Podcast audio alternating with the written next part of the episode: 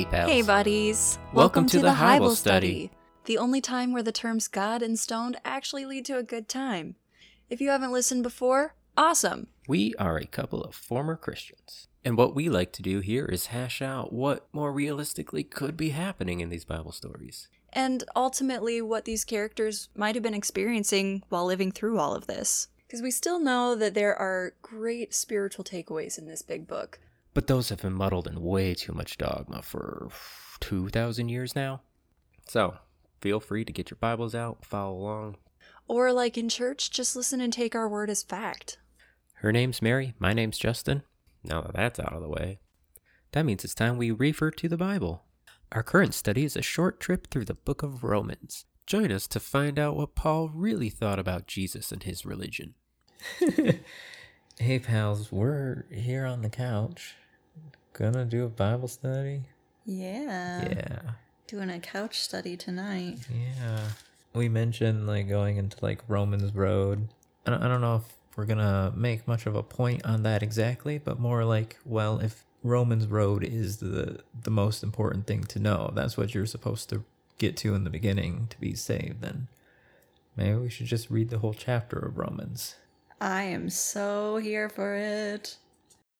So I'm just gonna be like, like summarizing it, um, to try to give Romans Road, I guess, more context of like what those verses have been pulled out of. Maybe do you even want to start with like explaining what Romans Road is? Sure.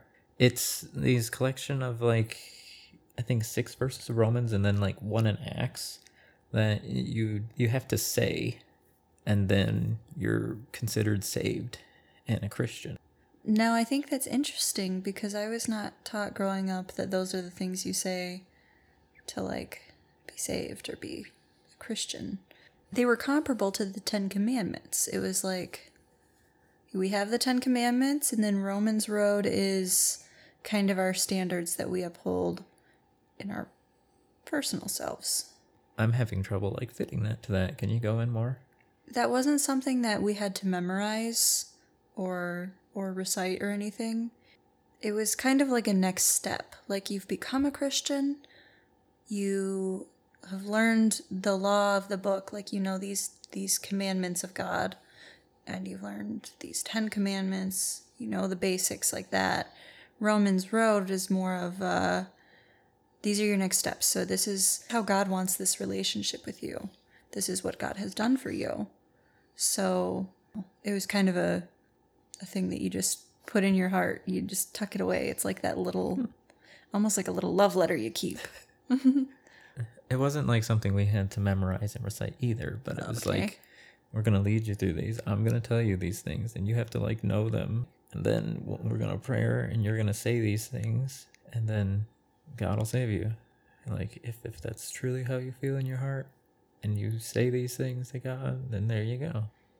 Which I think, like, what originally got us on the thought was like, there's like this, if this is the time when, you know, Christianity is becoming like the Roman religion, then it's like, okay, this is a forced thing. Let's just, how do we get people to just do this quickly? Okay, here's some simple steps. And then they'll say it out loud to us, to a guard or something, like to someone Mhm. official. Yep, okay, moving on. Check your boxes. Yeah, it's almost like a, a little secret society. You have to go do the special knock on the door and then recite the passcode. Gotta make sure you, you have the right beliefs of Jesus and the Bible. Yours sounds more Jesus, fun.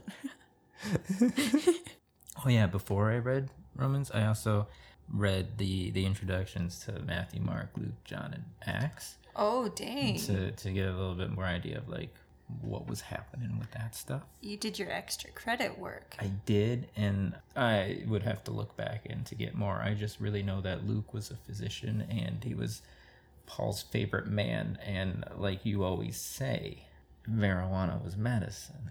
Absolutely, So of course, physician Luke. he had the Paul's supply. He was the supplier.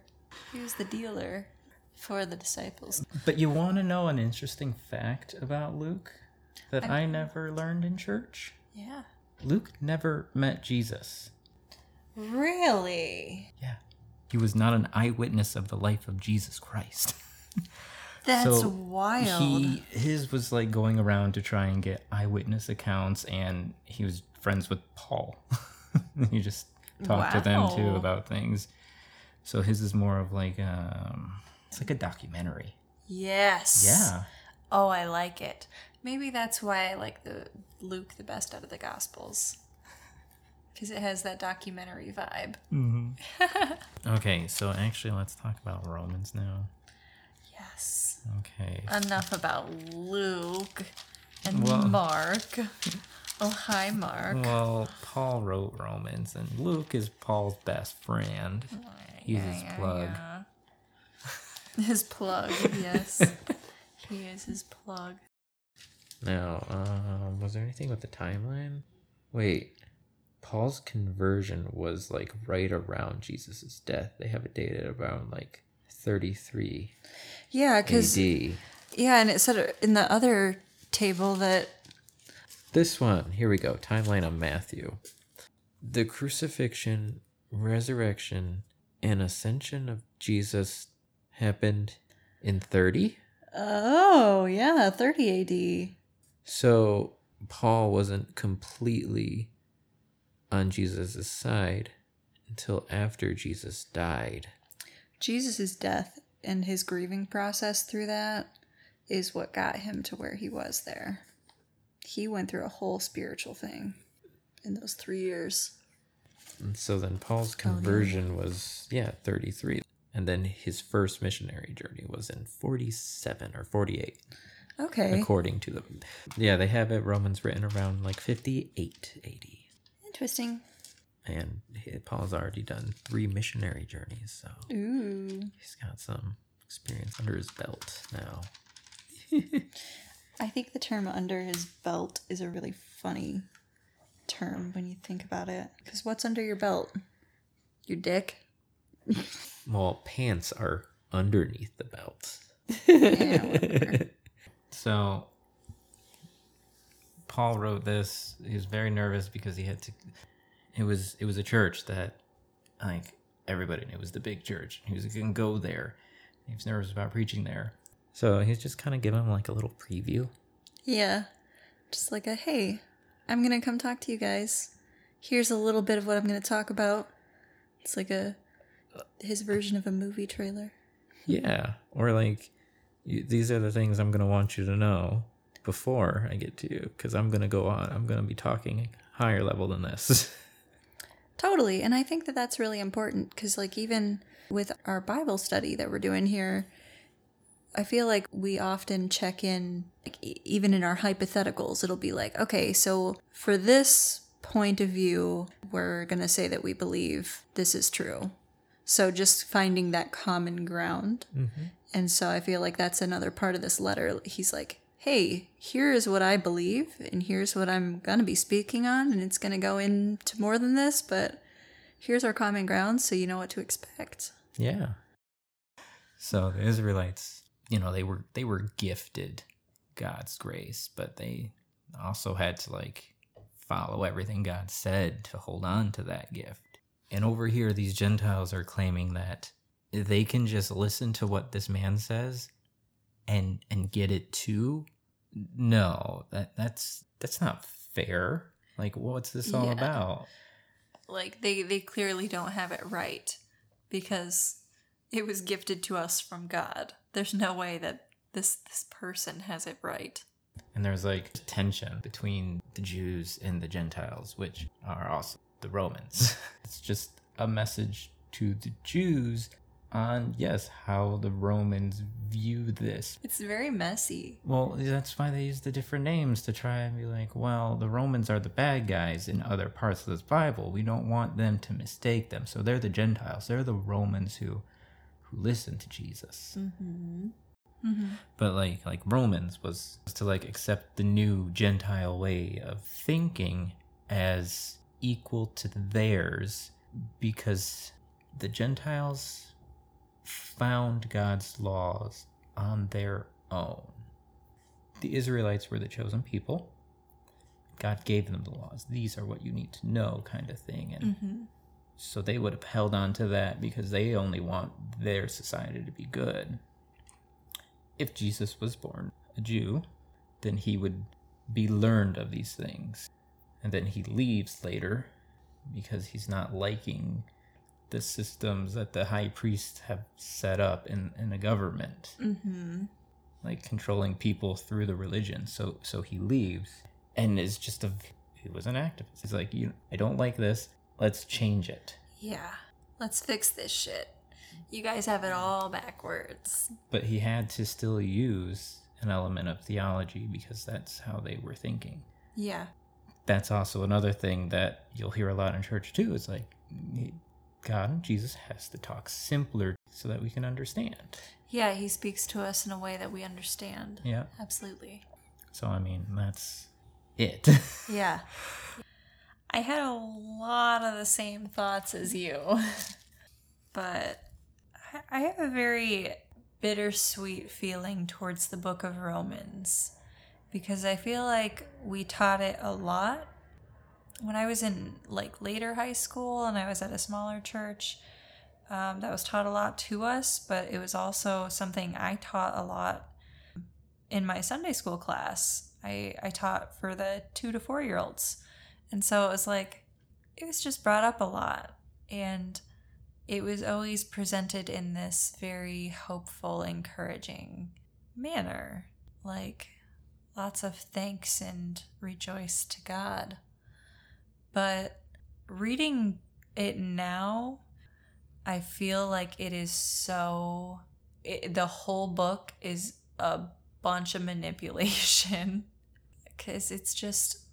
They're just like, hey, we see what you're doing. We see that you're uh, taking our beliefs that we have over here and where'd you get them from, you know? And then they're just like, we we see what you're doing and we want to make it better. so hold on, I had just reread it a second ago. Oh yeah. For I long to see you that I may impart to you some spiritual gift to strengthen you. That is, that we may be mutually encouraged by each other's faith, both yours and mine. It's like so overdone. It's so overdone. You know what I mean? But see, that's the thing. When I was reading it, once it got into the groove, it's like, oh no, like wait, was this a letter or was he mailing what his sermon was gonna be? Was this a record of a, a sermon he actually gave? Because it's it goes on for a while, and it's it like if you can read it like the beats, there's there's the, the semicolons and stuff to, to give you the stops, just Is like he- you know, like Are you envisioning this as like a rap? No, I'm imagining it like a Paul was the original beat the pulpit. he had that just repeating, like just tone with it, and actually it was kind of interesting. Just like okay, it, it kept me more like my brain was going with it because I was thinking it. Okay. See, when you said the semicolons are like the beat, I jumped to a rap. I was like, is he rapping this to them? I'd love to see a skit of that. There's got to be some sort of cringy high school skit of that. I was I was in a uh, I can't remember what grade. Probably like sixth grade, no seventh grade, because I had just Ooh, moved. I can't even remember the purpose of the play, but I was one of three nurses who were kind of like the Three Stooges and the Beastie Boys together. They're like, you just gotta dance. Like when it's not your time to sing, just dance or do something. So I'm like, I, here goes, and I did the white boy. oh my god. And then after That's a while, I'm like. I don't know what to do. And then I just kind of went, mm, yeah, okay. um, Oh I can't, I can't remember the rap, but there was almost not gonna be. And I went back and forth like, mm, we're a church, we can't be having rap. But then we're like, well, yeah, but don't we have to use it against them? right. I said that. I was taught well as a child. Dang. Wow, that's wild. That was a high level overview of Romans. That was a very long, high level overview of Romans. I wasn't meaning that pun. Now I mean it. There you go. So, like, a lot of the first chapter of Romans, well, the first part, it's a letter. He starts, he's like, just a long seven verse hello, and you know, hey, these are my credentials to be able to talk about God. and then he's it goes into a thing. It just boils down to like, sorry, I haven't made it out there. I know I've I've said it. It's gonna go out there, but um, this is my letter to say, hey, I'm coming out here and I'm, I'm gonna talk about this stuff. But you want to know a spoiler? Mm-hmm. He never made it to them. Oh shit! So he was like, "Sorry guys, traffic's just been really bad. Yeah. I'm trying, but here's here's something in the meantime." then he sets up his thesis, his theme for like the letter. So that that's these two verses, like Romans 1, 16 and 17. I'll read that. Mm-hmm.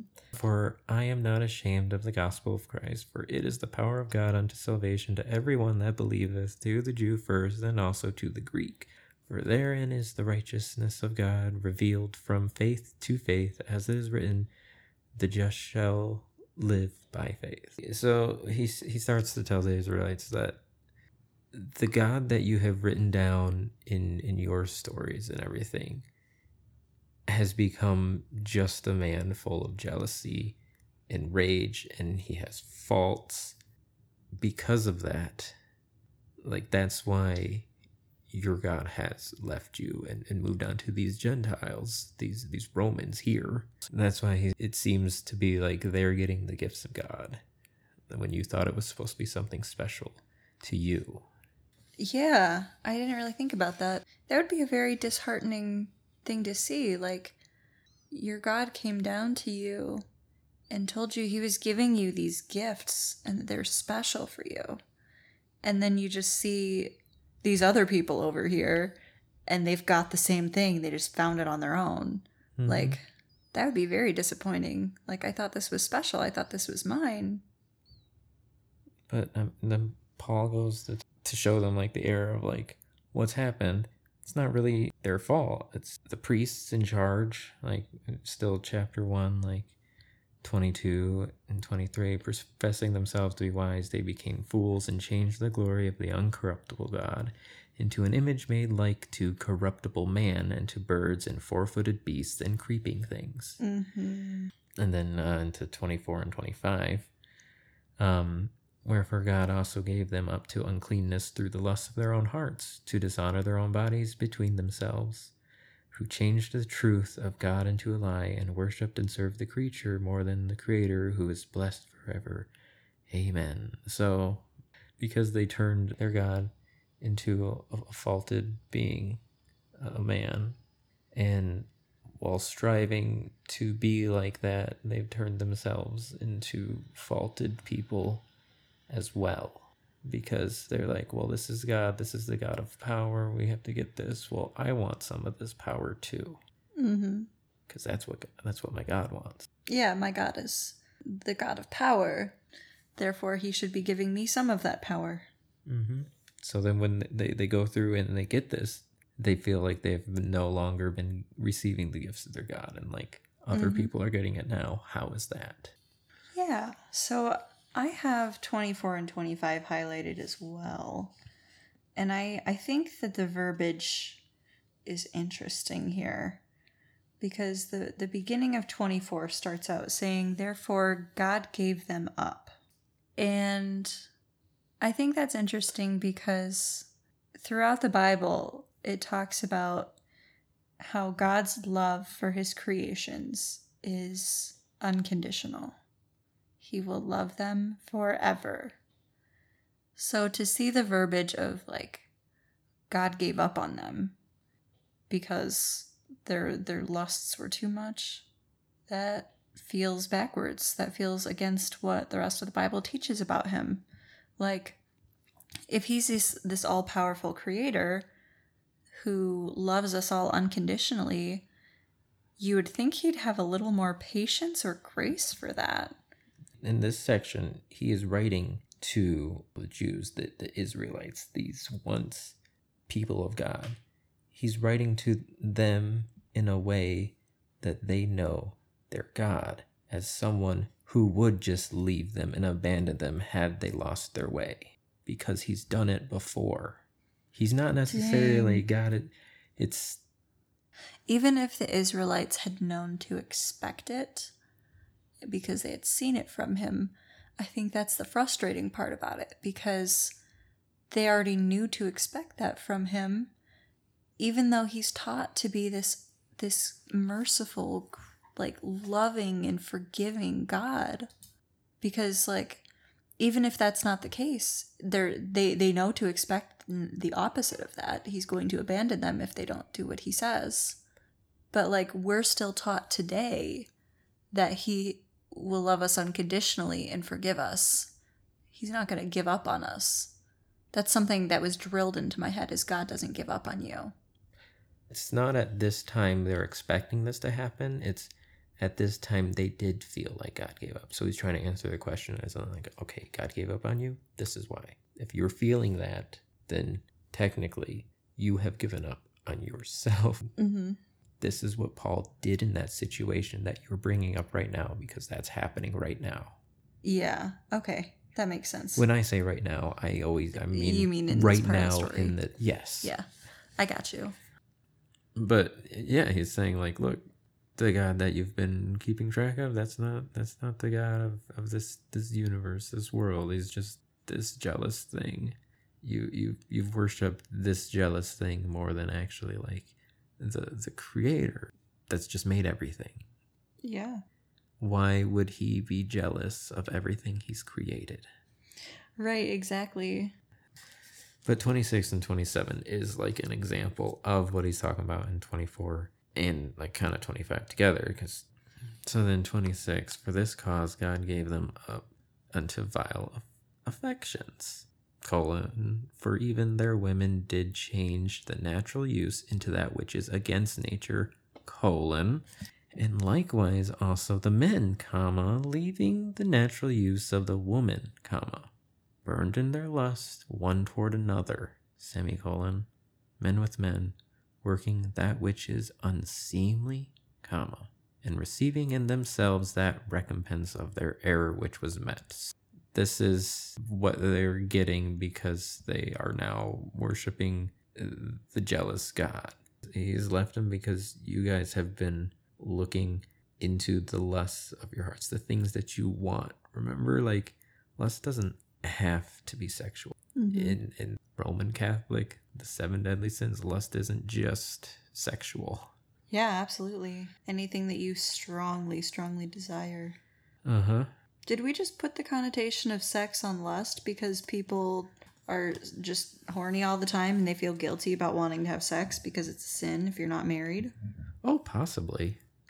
But then this is also the one that's used a lot for like homosexuality, like why that's bad. So in the study Bible, it's 1 26 27, both lesbian and homosexual.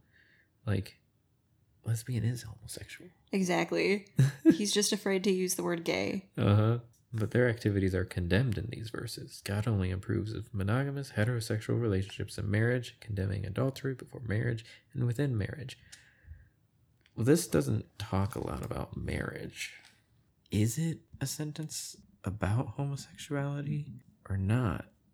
Like, it sounds like it, but then if lust doesn't have to be sexual, then they they burn their lust one toward another as in like i want what you have Exactly. Especially like worshiping this this god of power, this god of jealousy.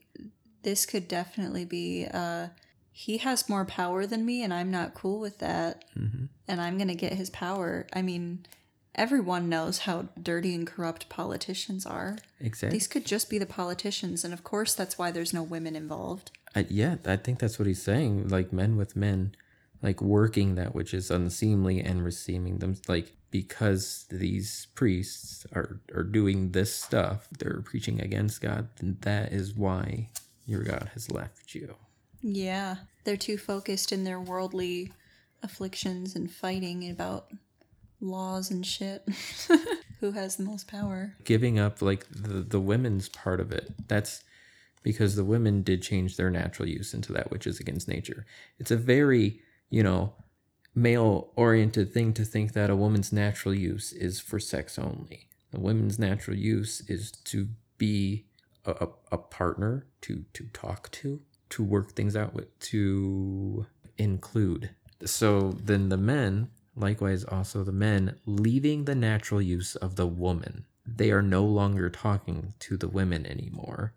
So now all their lust or whatever of what everybody else has, then they're like, well, how do we work together so that we can keep this power and take it away from other people? Absolutely. And because they did that, then God left them. Mm-hmm.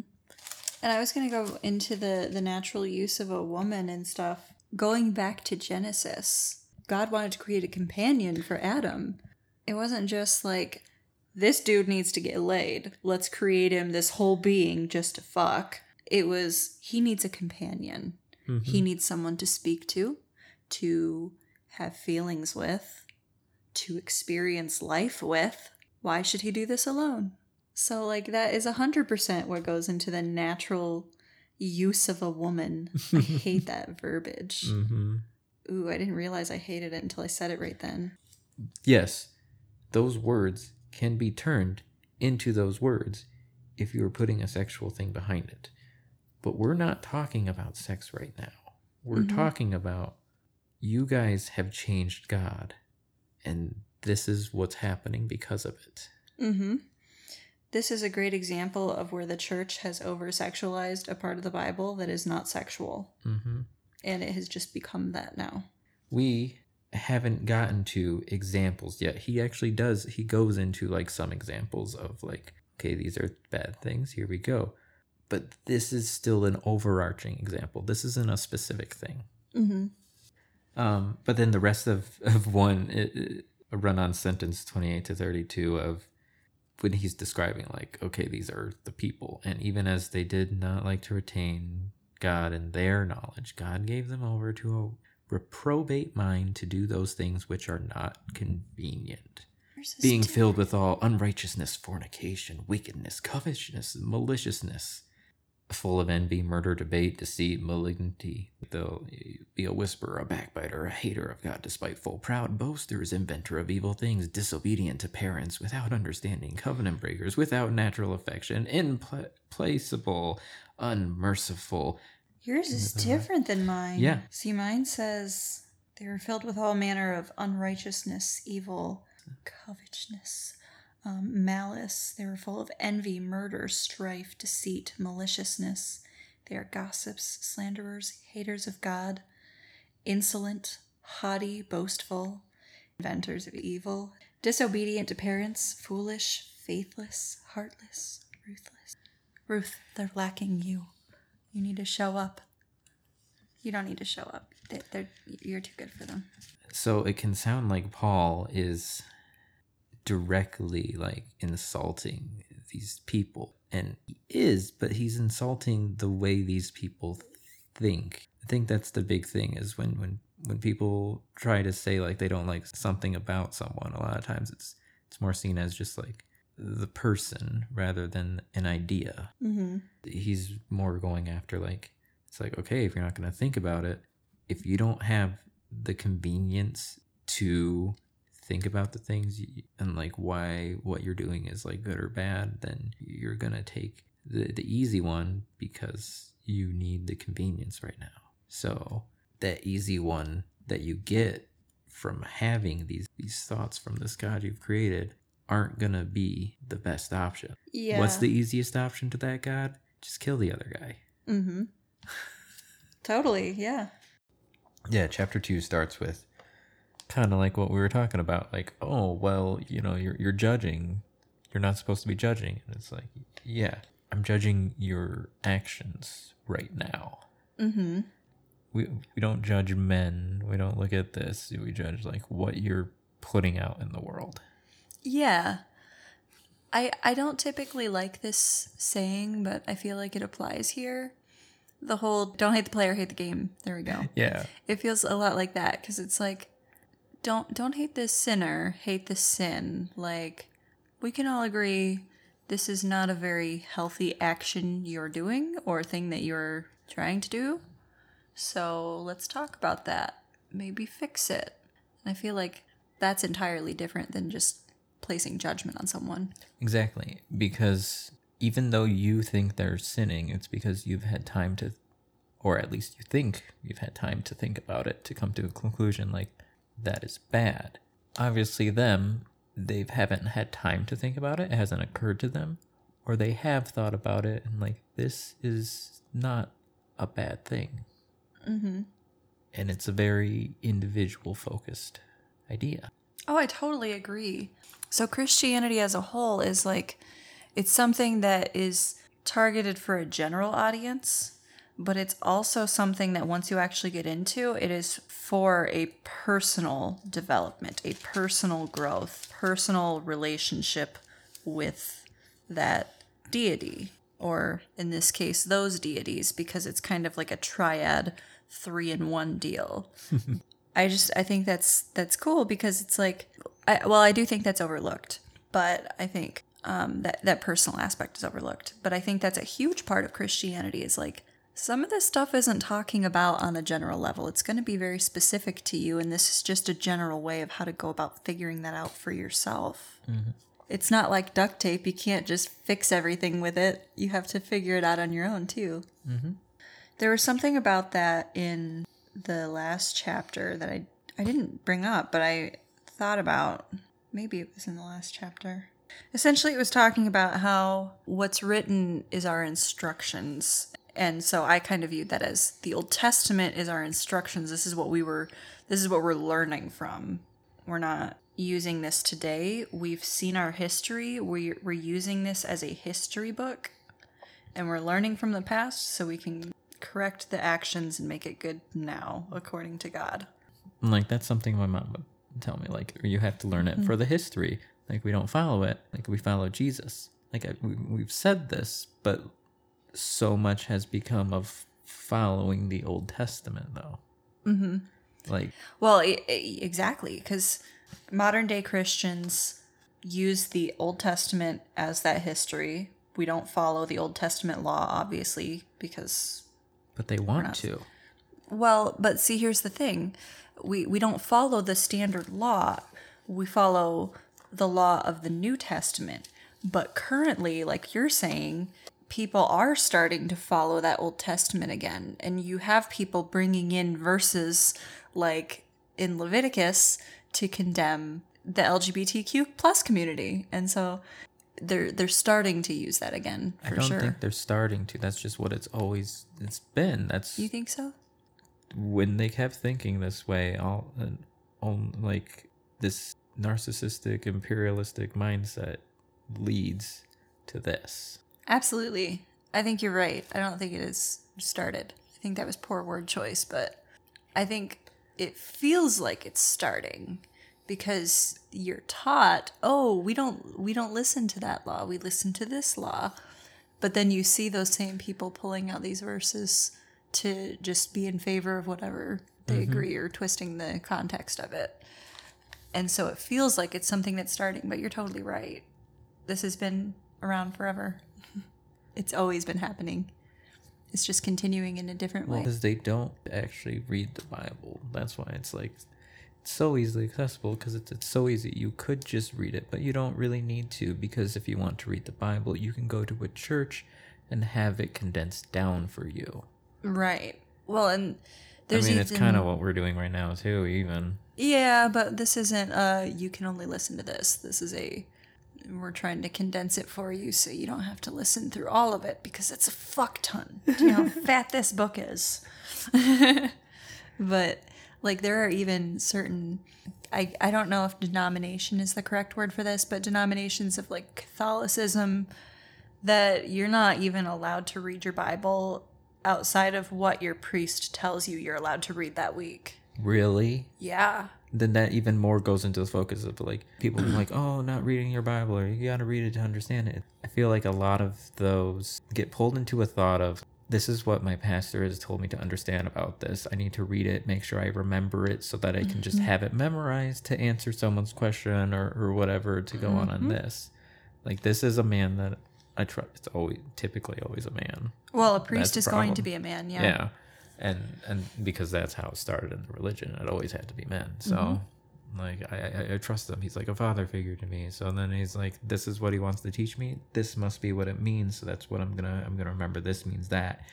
then you are actually not even if you read your bible every day you're not reading the bible for you because you're not reading it to see what you think about it Yeah. Yeah. You you are not developing this relationship with God.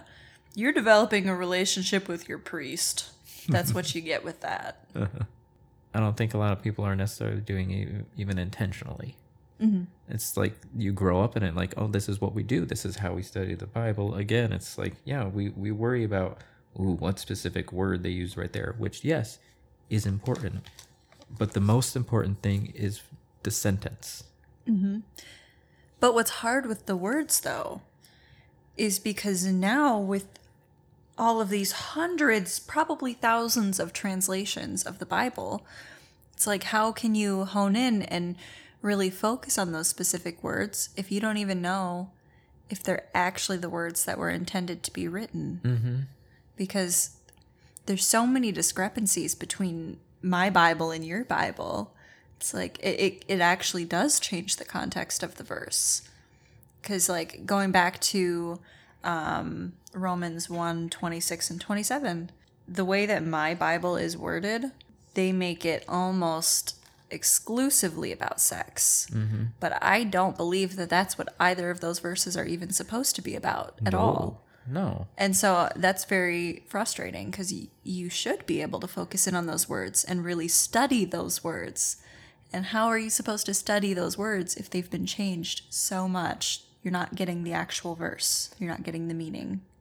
I wish I could read the Bible in its true form, but I don't have the time or energy to, learn, the how- language. Exactly. That's the hard part.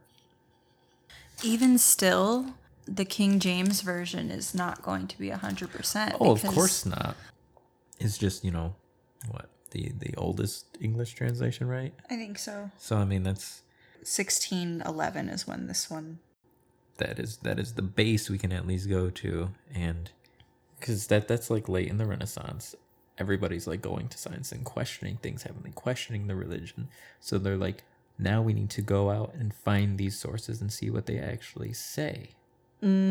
So then it was mm. getting put together, and so that was still like, that was that was in the right sort of mindset for this, but because it's a questioning time, we are getting more of a product that is like a a questioning everything. It could have been different, and it could have been manipulated, but there's still that possibility there. Yeah. But we're we're getting the question religion Bible from the Renaissance.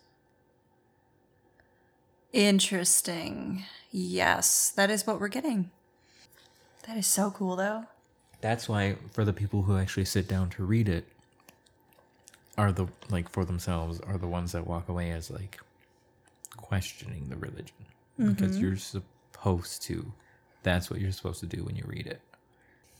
Yeah two started out about like don't judging people and then it moved into like kind of why you you shouldn't judge them and, and 13 for not the hearers of the law are just before god but the doers of the law shall be justified like because like that's what you you preach Mm-hmm.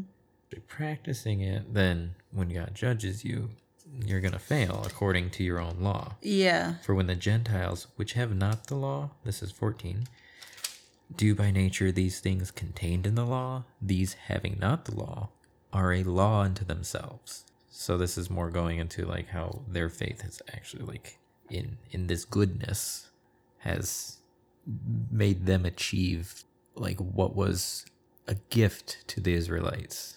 So this is where like more specific on like Yeah. this is how they got the gift this is how you're seeing it this is why you're upset but you can be like them to get it back Yeah. Yeah, absolutely. Like, just because you've lost it right now doesn't mean you can't have that again mm-hmm or gain it because who knows if they ever had it fully to begin with. Yeah i wouldn't say i did Yeah. Same.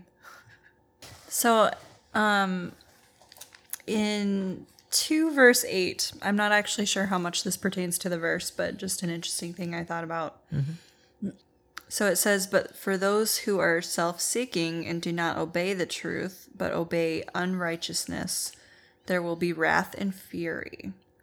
I just think the term self seeking is is kind of interesting used in this context because a lot of Christians today would look at us and what we're doing as self seeking. Mm-hmm. We're doing this for an audience or views, money, whatever. But for us, this is very much just a way of like processing our thoughts and going through something that we grew up with from this whole new perspective. And I feel like while there is a self aspect to that, I feel like we're also learning so much that can be helpful to other people. Like, we're putting our perspective out there to help other people be able to hear a new perspective. So I just think that's interesting because while we're viewed as self seeking by many Christians, I assume, I think we're doing the opposite of that. I think we're absolutely doing what Christians are called to do study about the gospel, study about Jesus, share his life, share his teachings. That is what we're doing. But prior to that, it's talking about this is coming off of the judgment and how you aren't allowed to judge other people, and God is the only one who's allowed to judge. Mm-hmm. So he's basically saying, like, those who are actually trying, those who God is going to show grace and and blessings to, like you're going to be filled with all these rewards. But for those who have hardened your heart and you're storing up all this wrath and anger, you're not going to have such a great time. But I also think that's interesting too. That's verse 5. But because of your hard and impenitent heart, you're storing up wrath for yourself on the day of wrath when God's righteous judgment will be revealed. I feel like this ties back into the idea of you are the God in the context of this book. Mm-hmm. Because when you aren't letting your emotions out, when you're storing those up and bottling them up, they're gonna come out. Whatever it is, they're gonna come out eventually. So I think that this is almost a symbolic way. I don't know if symbolic is even the correct word, but this is just another way of saying, like, if you store that up, you're going to have to pay for that. You're going to have to deal with your own judgment. You're going to have to face that part of yourself. Whether or not you've been storing it up for a long time or not, you're going to it'll it'll come to to be faced. Mm-hmm. And it's talking about God's righteous judgment and it will be revealed. I feel like that's just symbolism of you put away these feelings you didn't want to deal with, and this is coming out now, and you're going to have to come to terms and make those judgments on yourself. Maybe it's something you regret doing, and you've just locked it away because you're shameful about it. When you pull it up, it's like, yeah, I fucked up. I did the wrong thing. I was in poor judgment. I fucked up. Now I have to make it right. Or, You Pay know it what forward. to do next time. yeah, exactly. and just you're in 20 an instructor of the foolish a teacher of babes which has the form of knowledge and of truth in the law. He's saying like yeah some of you it's it's not your fault. You were taught this from people. You've just been taught this down and down. You're just passing it down to more and more. They're and they're going to accept it because they don't know any better either. An answer is mm-hmm. given to them. I'll take that answer. Here we go the rest of two is like going more into detail of like um the circumcision because like you know that was the way that they knew someone else was a, a fellow israelite. And they're like but they're not circumcised. It's like well in your books doesn't it say if you stop following god then your circumcision counts as uncircumcised? And if it can go that way it can go the other way. Oh. and those that follow the God shouldn't their uncircumcision shouldn't that count as circumcision then? yeah, I agree. So that's how he kind of ends it out with chapter two. that As pretty like much sums it up. a circumcision as like a sign of faith, not like a you know Cutting the tip of your dick off. Mm-hmm. I have another story that you're you're probably gonna think is like totally false, and I'm just like, you know, upplaying it, but it is legit. Better So- not be bullshitting me. In in teenage youth group, whatever. You know, you know, we're, we're playing a normal game. What's your answer to an atheist or whatever? so broke up into small groups. And then we really have to come up with something, and the group picks it, and then I'm like, if there's no God, how can humans even think of the concept of a God? And it just blew everyone away there, and they're like, holy crap, that's good. So then they put it up to the front, like, okay, who got the best one? Nailed it. That's great. Mm-hmm. That's funny though. This is the best one, huh? Mm-hmm. Wowie. Did you try it out? Try what out? The that line on any atheists. No. Damn. See, this is why we weren't able. This is why God didn't see it in our plan. We weren't good enough as kids. well, apparently he's seeing it now. Did you want to try and do three or no? I'm down to get into three. Okay. He's still talking about like the circumcision. It's it's going on for a while. Mm-hmm. Like, what advantage do you get just because you're born and you got circumcised? If later you don't believe, does that circumcision still count? See, I saw that from a different view. Verse 3, my verse 3 says, What if some were unfaithful? Does their faithlessness nullify their faithfulness of God? I kind of see this as like, um, just because they didn't do this doesn't mean that their faithfulness goes unnoticed. Okay, can I see your verse 5? Yeah. I'm very confused by this. I have similar in mind. Mine says, I speak in a human way. In a human way, like yes, of course, all humans are gonna question like why why is God leading me? Yeah, I'm yeah. Just like everybody has said this. Yeah, I actually was gonna go because I mean that just leads me to my thing in 7 mm-hmm. For if the truth of God had more abounded through my lie unto His glory, why yet am I also judged as a sinner, and not rather, as we be slanderously reported, and as some affirm that we say, let us do evil that good may come, whose damnation is just. Like Interesting. like, don't you think if your God was really this powerful God that would strike down anyone that speaks against him, if I were speaking against him right now, would he let me still stand? Would I have gotten this far? Exactly. How many people are out there saying, fuck God, mm-hmm. fuck religion? There's so much out there, and they're still standing. Now we know that, this is 19. Now we know that what things soever the law saith, it saith to them who are under the law, that every mouth may be stopped, and all the world may become guilty before God. Therefore, by the deeds of the law, there shall no flesh be justified in his sight, for by the law is the knowledge of sin. What? Where's he going with this? Because it's it's going into another section. Yeah, I'm confused. But and so then in this new section, but now the righteousness of God without the law is manifested, being witnessed by the law and the prophets. Okay, so this is still kind of connected. Mm-hmm.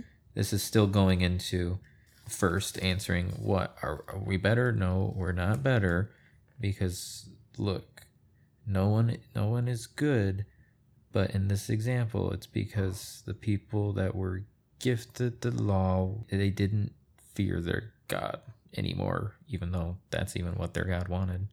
Mm-hmm. like, so they would be guilty. So this is like a whole new section when really 21 should be another subsection along this condemnation of man. But now the righteousness of God without the law is manifested, being witnessed by the law and the prophets, even the righteousness of God, which is by faith of Jesus Christ unto all upon them that believe, for there is no difference. So it's more finding, like, but these people over here are doing this, and you're you confirm, like, yeah, your prophets say that, yeah, I mean, those are our same laws. So how are we also able to do them too? Mm-hmm. And then my next one is in Romans 3. I don't 100% know why I highlighted this one, but Romans 3:23 is one that I I had to memorize That's and I don't the road. remember Yeah, but I don't remember where or when or why I had to memorize that one specifically. Was that Awana? Mhm. That might have been Olympians. I think Um, that was probably. Olympians. I mean, it's part of Romans Road, so Yeah. I'm gonna have to memorize that. For all have sinned and fall short of the glory of God. Then it goes on to, and are justified by his grace as a gift through the redemption of, through the de- redemption that is in Jesus Christ, whom God put forward as a, as a propitiation by his blood to be received by faith. This was to show God's righteousness, because in his divine forbearance he had passed over former sins. So basically, prior to everything, people were giving these animal sacrifices or whatever sacrifices it was that God had called these specific people to give him.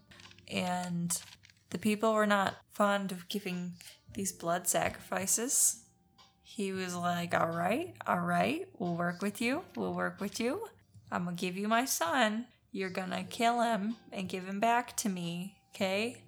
And then I'll give him back to you, and then he'll come back to me. And then I'll come back eventually. You'll, you'll have to pay up for it then, but that'll be many generations down, so it won't be your problem. They were like, Yeah, yeah, that guy sounds great. we don't have to give him blood anymore. Well, God in. Revelations, he's really coming back for blood. Like he's Oh, turning the oceans to blood. Oh no, he's gonna come back. Like, yeah. the way we wrote that story. Uh oh. Oh shit. He's coming back with vengeance because everybody stopped giving him blood. well, So now he's pissed off and he left. That's why he's not here anymore well, and why no. America's no, fucked. he's not. No, no. You just said like this. Look, if you guys need a break, I'll let you. You know, I'll, I'll give you my son, and well, that'll hold me over for a while. But I will be back. Oh shit, you're That's right. kind of what that that Oh shit, you're that right. God cycle sounds like. It's been 2,000 years. We When do you think how that's long. up? I don't know. They go in threes a lot. Do you think it'll be 3,000 years? No, I make no predictions for when their end of the world happens. I think what they also try to tie in with it, why it is God's son directly, is that in a lot of the other stories in, in the Old Testament, it's about God providing the sacrifice for himself or, or doing it. Like he's mm-hmm. powerful enough that he can just do it. So it's like, okay, fine. You know, you guys don't have to do it anymore for a while. Send this as a gesture. Yeah. Yes, totally. And with it being his son, that's such a powerful one. Yep. So, They'll get all the God blood. yeah, that's not just a sacrifice. That is a sacrifice with quite literal God blood. Mm-hmm. That has to be like the ultimate sacrifice for a, a blood god. Holy shit. I mean, but That was just a ploy to get more powerful. it, it yeah it totally could and really that's by doing this that is kind of what paul is more promoting Mm-hmm. because he's like trying to get on their side like look yes of course it's the same god it's like okay yeah that that that is making me feel queasy Oh, okay. Well, I can. i, I mean like in like a not like i'm gonna throw up because because of blood but like yeah, just like more a. of like a, a dirty thing. Like it's like, okay, well now there's a question of like how far into the dogma was Paul actually and have we been making too many assumptions? Like, okay, he's from everything else he's saying, everything he was else he's writing, just don't put bad in the world. mm-hmm. Like it, it doesn't seem to line up with it, but he's trying to sell his story to them as the sacrifice thing Yeah. like you're saying, which that seems out of character to do, but possibly felt that was the best way to connect to them. But then that just influences like, oh, well now that you you've given them this aspect, they think that that's what this god is. So now they can continue on with their old stuff and they've just added yours in now too Yeah, honestly. because they're not seeing that that was bad. They're saying that, oh, cool, we get a break. We Yeah. don't have to worry about going through all this anymore. He's just going to provide it for us. Well, he already provided it. We Yeah. just have to say, "Hey, thanks for providing that," Yeah. and move on. Exactly. Yeah. Which is really against like Paul's not about just you know moving on, say thanks, whatever, Yeah. Yeah, he's he's, very very, much- much, like we need to actually like work at this. forever. This yeah, this is something that's going to be ongoing. yeah, the rest of three is saying like, isn't Jesus the God of Jews? He did all this stuff. He he's he's fulfilled all these prophecies and and done these things that your God would need. So this is where he gets into you know the manipulation to control them. Yes. Uh, we can obviously see that that didn't work because he's still trying to control them. Facts. Facts. So Paul's just trying to, a lot of the beginning, convince the Jews that yes, the things we preached about and the things that Jesus did were the same powers from your God. The God that Jesus was following and your God is the same. Oh, absolutely. Uh-huh. It's the same thing that um, that happened in Germany and a lot of places in northern Europe too. Like the Christians came in and they were like, "Hey, we see you already have this belief set." And then they kind of adapted theirs to fit the belief set of the locals. And they were like, "But what about ours?" But I mean, that's also what the Israelites did. exactly. what Elijah yeah. did. Exactly. So wild. that's the way like religion and society has evolved together. Mhm. Like to make to try and make like a dominant thing. That's apparently been seen as like the best solution for so long is just, you know, get rid of everyone else so that we don't have to worry about it. But the problem is that there will always be more everyone else's. Mhm. So then it's like, don't worry about everyone else. And you're gonna be okay. Yeah, like it's it'll be okay. it's just an example of it getting stolen again for something else. Totally. That that I don't like throwing around the term cultural appropriation, but Yes. that that is it. Like stealing something that wasn't yours to try and gain power over them specifically. Yes. That that's what it is. I feel like it gets thrown around so much where it's just like when people just do things that they think are cool, like Mm-hmm. that that is base human culture. That's for everyone. You go somewhere you see someone else does something differently you like it you want to try and do something like that. Mm-hmm. that's just how it's always been. But it's too many people online get in trouble just for like thinking something is cool. There's a line between that and you know using it to put down and get power over someone else Absolutely.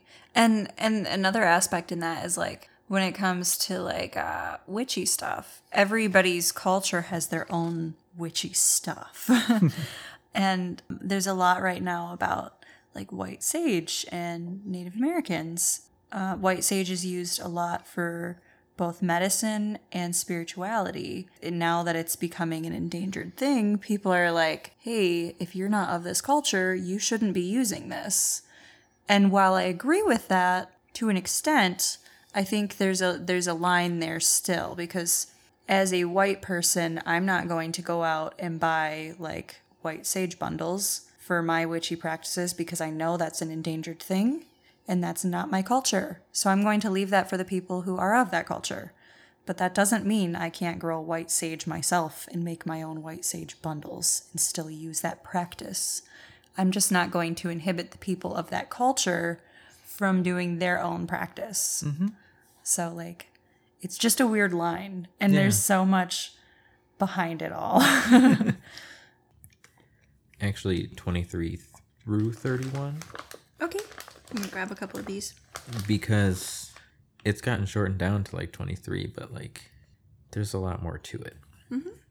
so for all have sinned and come short of the glory of god being justified freely by his grace through the redemption that was in christ jesus whom god had sent forth to be a propitiation through faith in his blood to declare his righteousness for the remission of sins that are past through the forbearance of god i declare i say at this time his righteousness that he might be just and the justifier of him which believeth in Jesus.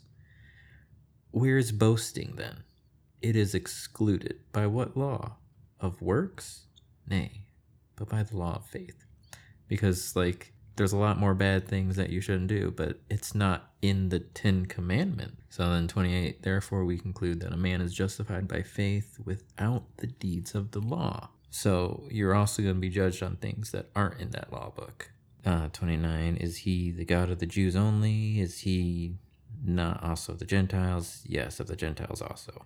To them, it's still, isn't he going to judge everyone? In their belief, it's still judging everyone. It's just he's picked the Israelites. Yeah, for sure. so and then 30, seeing it is one God which shall justify the circumcision by faith and un- uncircumcision through faith. Do we then make void the law through faith? God forbid, yea, we establish the law. So we continue to add more to these commandments. Mm-hmm. And that's just you going in and thinking about, like, is this the right thing in the situation? Right. And that's why Jesus invented the Holy Spirit. The Holy Spirit just wasn't there because the Holy Spirit is just your conscience. Mm-hmm. So the Jews would feel good about it. They'd be following, like, they'd be doing things that they've thought about, like, yeah, no, that that's the best option. They're not regretting making bad decisions or, or doing things they they know that they're gonna they're gonna hate later. And so Jesus made the Holy Spirit to be like, yeah, that's that is the God when when he's in you that that's the part of him that you can think about because the God is just more of like the universe itself. Mm-hmm. That's why it goes into a lot of the instruments and the tools, and you don't have a choice because the universe has just randomly created you or whatever. Like, this is what you've got, so this is kind of where you fit in, kind of. Mm-hmm. Oh, because, yeah, gets into later more about not judging people because even though you think that whatever they're doing is wrong, if they are following their conscience, they think they're doing right, and therefore they are doing God's work. Not following that conscience, no matter what that decision, is the sin. The sin isn't doing societally bad things. The sin in mm-hmm. the Bible is things that are bad for you personally. Okay, I got it. Okay. So, a couple episodes ago, I was talking about feeling different energies or spirits or presences and how you can. I don't remember if I said this in the actual episode or if this part made it just into the Reddit notes because I went a little more in depth with it there. You you can identify those spirits or presences or energies. I I prefer to say energies, so that's what I'm using here going up forward. you you can identify these energies like they're they're familiar. I know when my late husband's around and he's just hanging with me, I can tell that that's him. I can feel his energy, but like it's the same thing with the Holy Spirit you you feel the holy spirit any christian knows exactly what i'm talking about when i say you felt the holy spirit. That's an that is exactly the same as every other energy presence that you feel. It is exactly the same. It's just you're identifying that one. But here's what i have been racking my brain with for weeks now. What specifically is that energy that I feel and identify as the Holy Spirit? Because I know that energy and it's been very prominent in my life, but I never felt like it was actually God. And the Holy Spirit didn't feel like the correct title for it. And it, I've just been racking my brain with what this energy is. And it just hit me that it's just Jesus. It's literally just Jesus. I don't think it's the Holy Spirit. I don't think it's God. I think it's Jesus. And I think that enough people have put enough power and energy into that as a being and an energy that it is now. It just is. So yeah, they through the power of the the Puritan pilgrims, we've created this energy that we've discussed and talked about and it and because this is an oral tradition it's just passed down and passed along to people through that. So it's words have so much power and so we're putting that power into the universe. We are creating this energy and the more people following the bigger this is getting. But i don't think that this energy is actually the God that's spoken of in the Bible. I don't think it's that at all. I think it is just Jesus specifically. Well, no, we need to get to the distinction. So then the God the Father is just Exactly my the point. universe doing all the stuff. Because I believe your soul is that little piece of your your higher self that connects you to it. That's living this lifetime here. That is whoever you are. Uh, So I think that's exactly it. Because Yeah. that ties right back into you are the God. This is a lesson book on how to be, and so this this whole New Testament is just when it's referring to God, it's entirely referring to your higher self. When we speak of the Old Testament God, I prefer to refer to him as El. That's how I know him. He's an entirely different entity than what you think you're praying to. You are praying to Jesus. You're not praying to God because God is not who you think he And is. that's why Jesus is gonna come back because he's tired of like getting El's messages. His dad gave him his old phone. He was like, here you go. And so he's getting all these calls for his dad. Yup. He's like, I'm not here for this. I'm waiting until it's my time to come back for the blood. If that is true, then now I am afraid. Is this the fear of Jesus? Because Je- if Jesus wasn't lying and he truly is the Son of God, and he's still the Son can only do what the God Father can do, but better. Jesus is going to become a better blood God. Oh, fuck. Okay, but also, Jesus was totally a stoned hippie teaching about love and peace. So I don't think that he will be wrathful blood god. I feel like if anybody could find a way to be an ethical blood god, it would be Jesus. So, yeah, no, it's just Jesus. And then I thought, you know what's cool about that? Now that I've identified what this deity is that I feel very connected to, and I still feel randomly when I'm not doing anything as a, as an agnostic, I I can uh, work with him as a as a deity in my witchy stuff. So now I'm really excited and I'm going to do a ton of research and figure out all his magical correspondences and how you actually go about that and what the whole pagan aspect is of Jesus.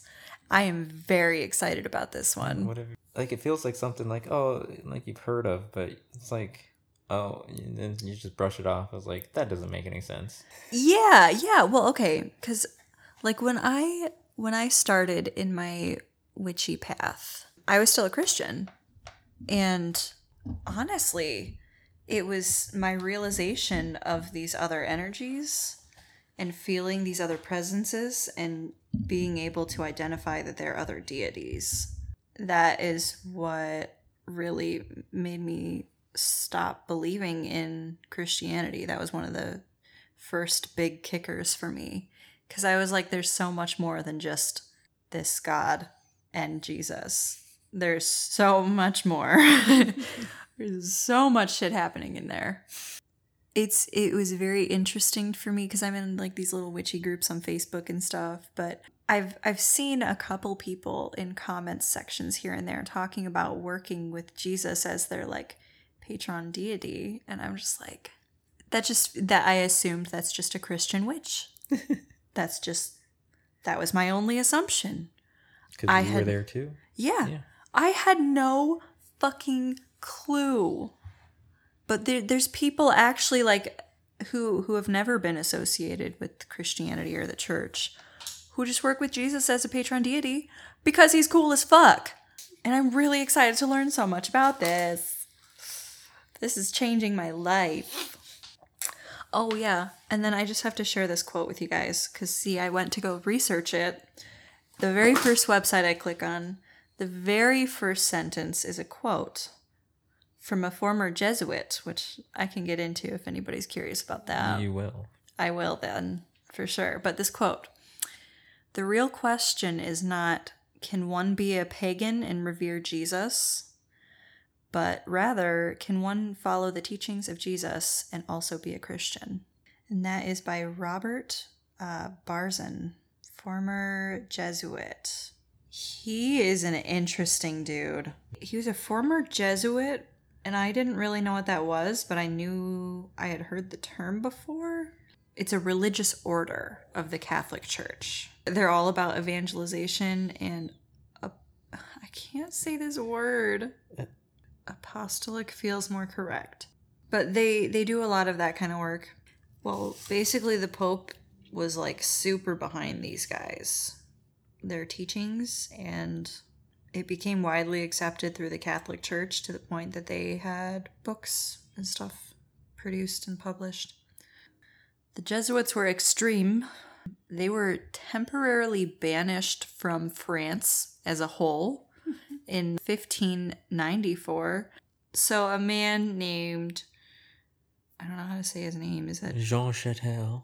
Jean Chatel? Jotet. I don't know. Um, but he tried to assassinate the King of France, Henry the Fourth. So all Jesuits were temporarily banished from France.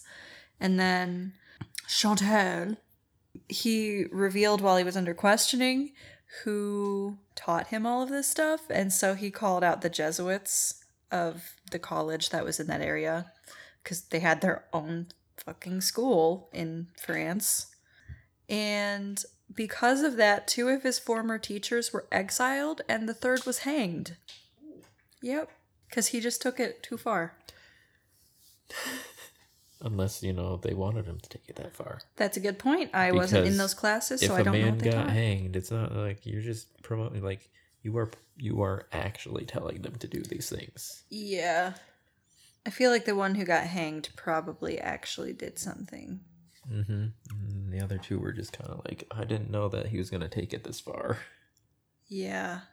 Right. Robert um Barzan, he ended up leaving leaving this whole society. He went on to become a priest himself. But one thing that was a big factor for him he, he was gay. And he went on to be a priest and uh people did not like that. So he became ordained in as a priest in 1985. Um, that was after his time in the Jesuit School of Theology in Berkeley, California. And he became the first openly gay priest in Missoula, Montana. but there was a lot of tension and problems between the Catholic Church and his teaching and Of like course. teaching on sex- homosexuality. Yeah. And so all of that and his beliefs led him to leave the priesthood and Christianity in 1987. So, like, honestly, if we're looking at this timing, it's no wonder because, I mean, it is still very uncommon to find a gay pastor somewhere. Like, that's only going to be at the progressive churches that aren't real churches, you know? Mm-hmm. or as many Christians call them, the not real churches, but so he later on went to write a book called Sex and Spirit Exploring Gay Men's Sexuality. I fucking love that someone of that time period believed so strongly in his beliefs. He he felt confident enough to speak up against it even when it wasn't safe to do so. I say that time period like it's so long ago. It's not that long ago. It's just we've evolved so much in that sense in that time. I don't even necessarily know. Still wouldn't be safe right now. When was the book made? Uh, Like it's safer, but it's still like this, the church mean- is still big to get backlash. he's less likely to be beat on the street for it though. Well, and yeah, I mean like physical safety. well, maybe. I know, because that's still a possibility. That's not gone, but it's just less likely to happen now. But yeah, this man went from being a Jesuit to one of the first openly gay priests in America. and went on to write a book about about a gay man's spirituality. Like that's so great. We need more people like that. We need more people who are who have confidence in those beliefs and are willing to share them. And I I just I really enjoy the little bit of his his theology that I've read so far. I think that's enough for right now, pals. I think so. Yeah. I mean, do you have any closing thoughts about like what we got into today, though? I think it was really fun looking at Romans and and honestly looking at Paul from a new from a new light. Yeah. It's, I know we're just at the beginning here, but I No, we- mean, we, it's we fun. did we did give Paul like you know, uh, like we didn't like really characterize like Paul before so Mhm. much because it wasn't necessarily like Paul writing like it was someone else writing about what happened to Paul. Right. We weren't getting his character in it. And so we're not seeing like, okay, maybe he was a bad man, but obviously he had some sort of like he is very committed to this school of thought. Yeah. There's nothing like more important to him. Or at least he's doing a very good job of portraying that. Ooh. Maybe it's all just a manipulation tactic. Ooh, I mean he was trying to manipulate them already. Mhm. Yep. Where does it end? Yep, where does it end? If he was a manipulator, then he di- is doing a great job at minute. Wow. Master manipulator. Hmm, that's a whole thing to get into and think about. Yeah, it is. Regardless of whether he believed what he's saying or not, I I like a lot of things that he's saying. Mm-hmm. Feel good about them. Yeah. Wow, what a weird look. Yeah, that is. Especially after we've been looking at him in this like this great thing this whole time. Yeah, I think that's that's an excellent way to close. And be like, oh yeah, look at this, but now. Dun dun dun. Yeah, it's gonna be a crazy mix up of what they were just uh, listening to what this episode has now turned into apparently. But if you like it, cool. If you don't, it's okay. You don't have to listen to this. yeah. but thanks for listening if you want to. Yeah, we appreciate you guys sticking around and seeing uh seeing how this is evolving and working with us through our little growth spurts here. But I'm really excited to get more into this. I think this has been a lot of fun. mm-hmm. See you, pals. Catch you later. Hey buddies, Mary here. If today's episode sparked something for you or you have questions for us, send us an email at thehighpriestbiblestudy at gmail.com. You can stay up to date on new episodes and merch releases through Instagram or check us out on Facebook if that's more your style at The Highble Study. That's at the H I G H B L E study. Just to keep you on your toes, find us on Twitter at The Highble Study. That's spelled the H I B L E study. Check out our subreddit, r slash the high priest, for references to some things that we've talked about in various episodes, as well as some memes. We also have a threadless shop, shop.thehighpriest.show. There's almost always new merch popping up there, so be sure to check back regularly. If you want to and can responsibly donate, but have enough merch, buy us a coffee. Buyusacoffee.com slash the H-I-G-H-B-L-E study. You can donate once or you can choose to donate monthly. Money donated helps us to improve the show and make it better for you as the listener. Or if you want to just make it all that much more simple, all of these links are on our website, thehighpriest.show. Every link I've already mentioned, as well as some different platforms that you can listen to the show on. Rate us and leave us a review. We'd love to hear your feedback. And don't forget to subscribe so that you get notified of new episodes directly from the platform that you listen on. Besides, it's that much easier to share with your friends when it's at the top.